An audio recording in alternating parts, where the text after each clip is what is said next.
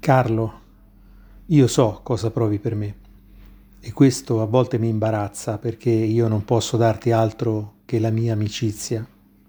Ti voglio un mondo di bene, ma non nel modo in cui tu vuoi bene a me.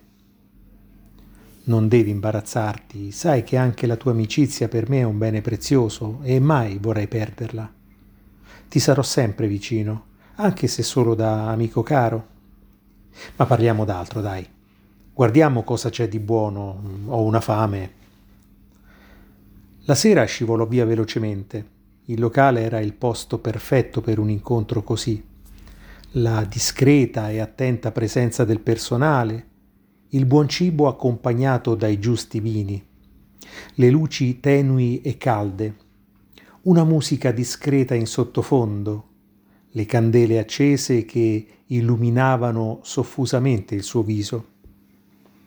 Tutto fece da cornice al loro stare insieme fra risate e momenti intensi nei quali solo a chi vuoi veramente bene puoi aprire il tuo cuore e confidare quei segreti più profondi, soprattutto quelli che come cicatrici ancora aperte fanno ancora male.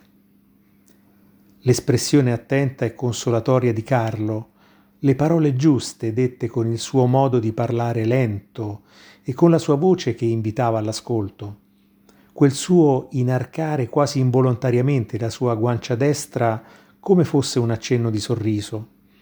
Tutto questo riusciva a restituire a Marta quella serenità che per pochi attimi era stata offuscata.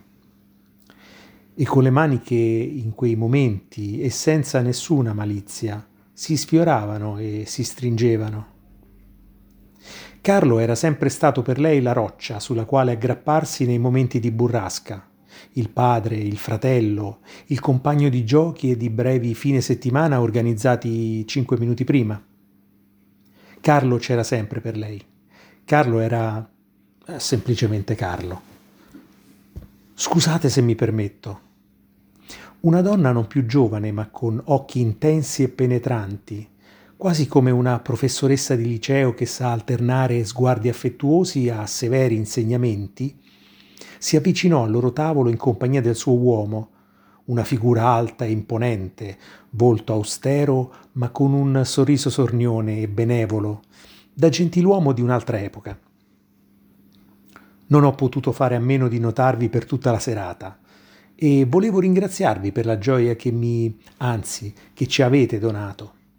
Non è così frequente vedere una bella coppia come voi, così affiatati e sereni, così immersi e perduti nei vostri discorsi.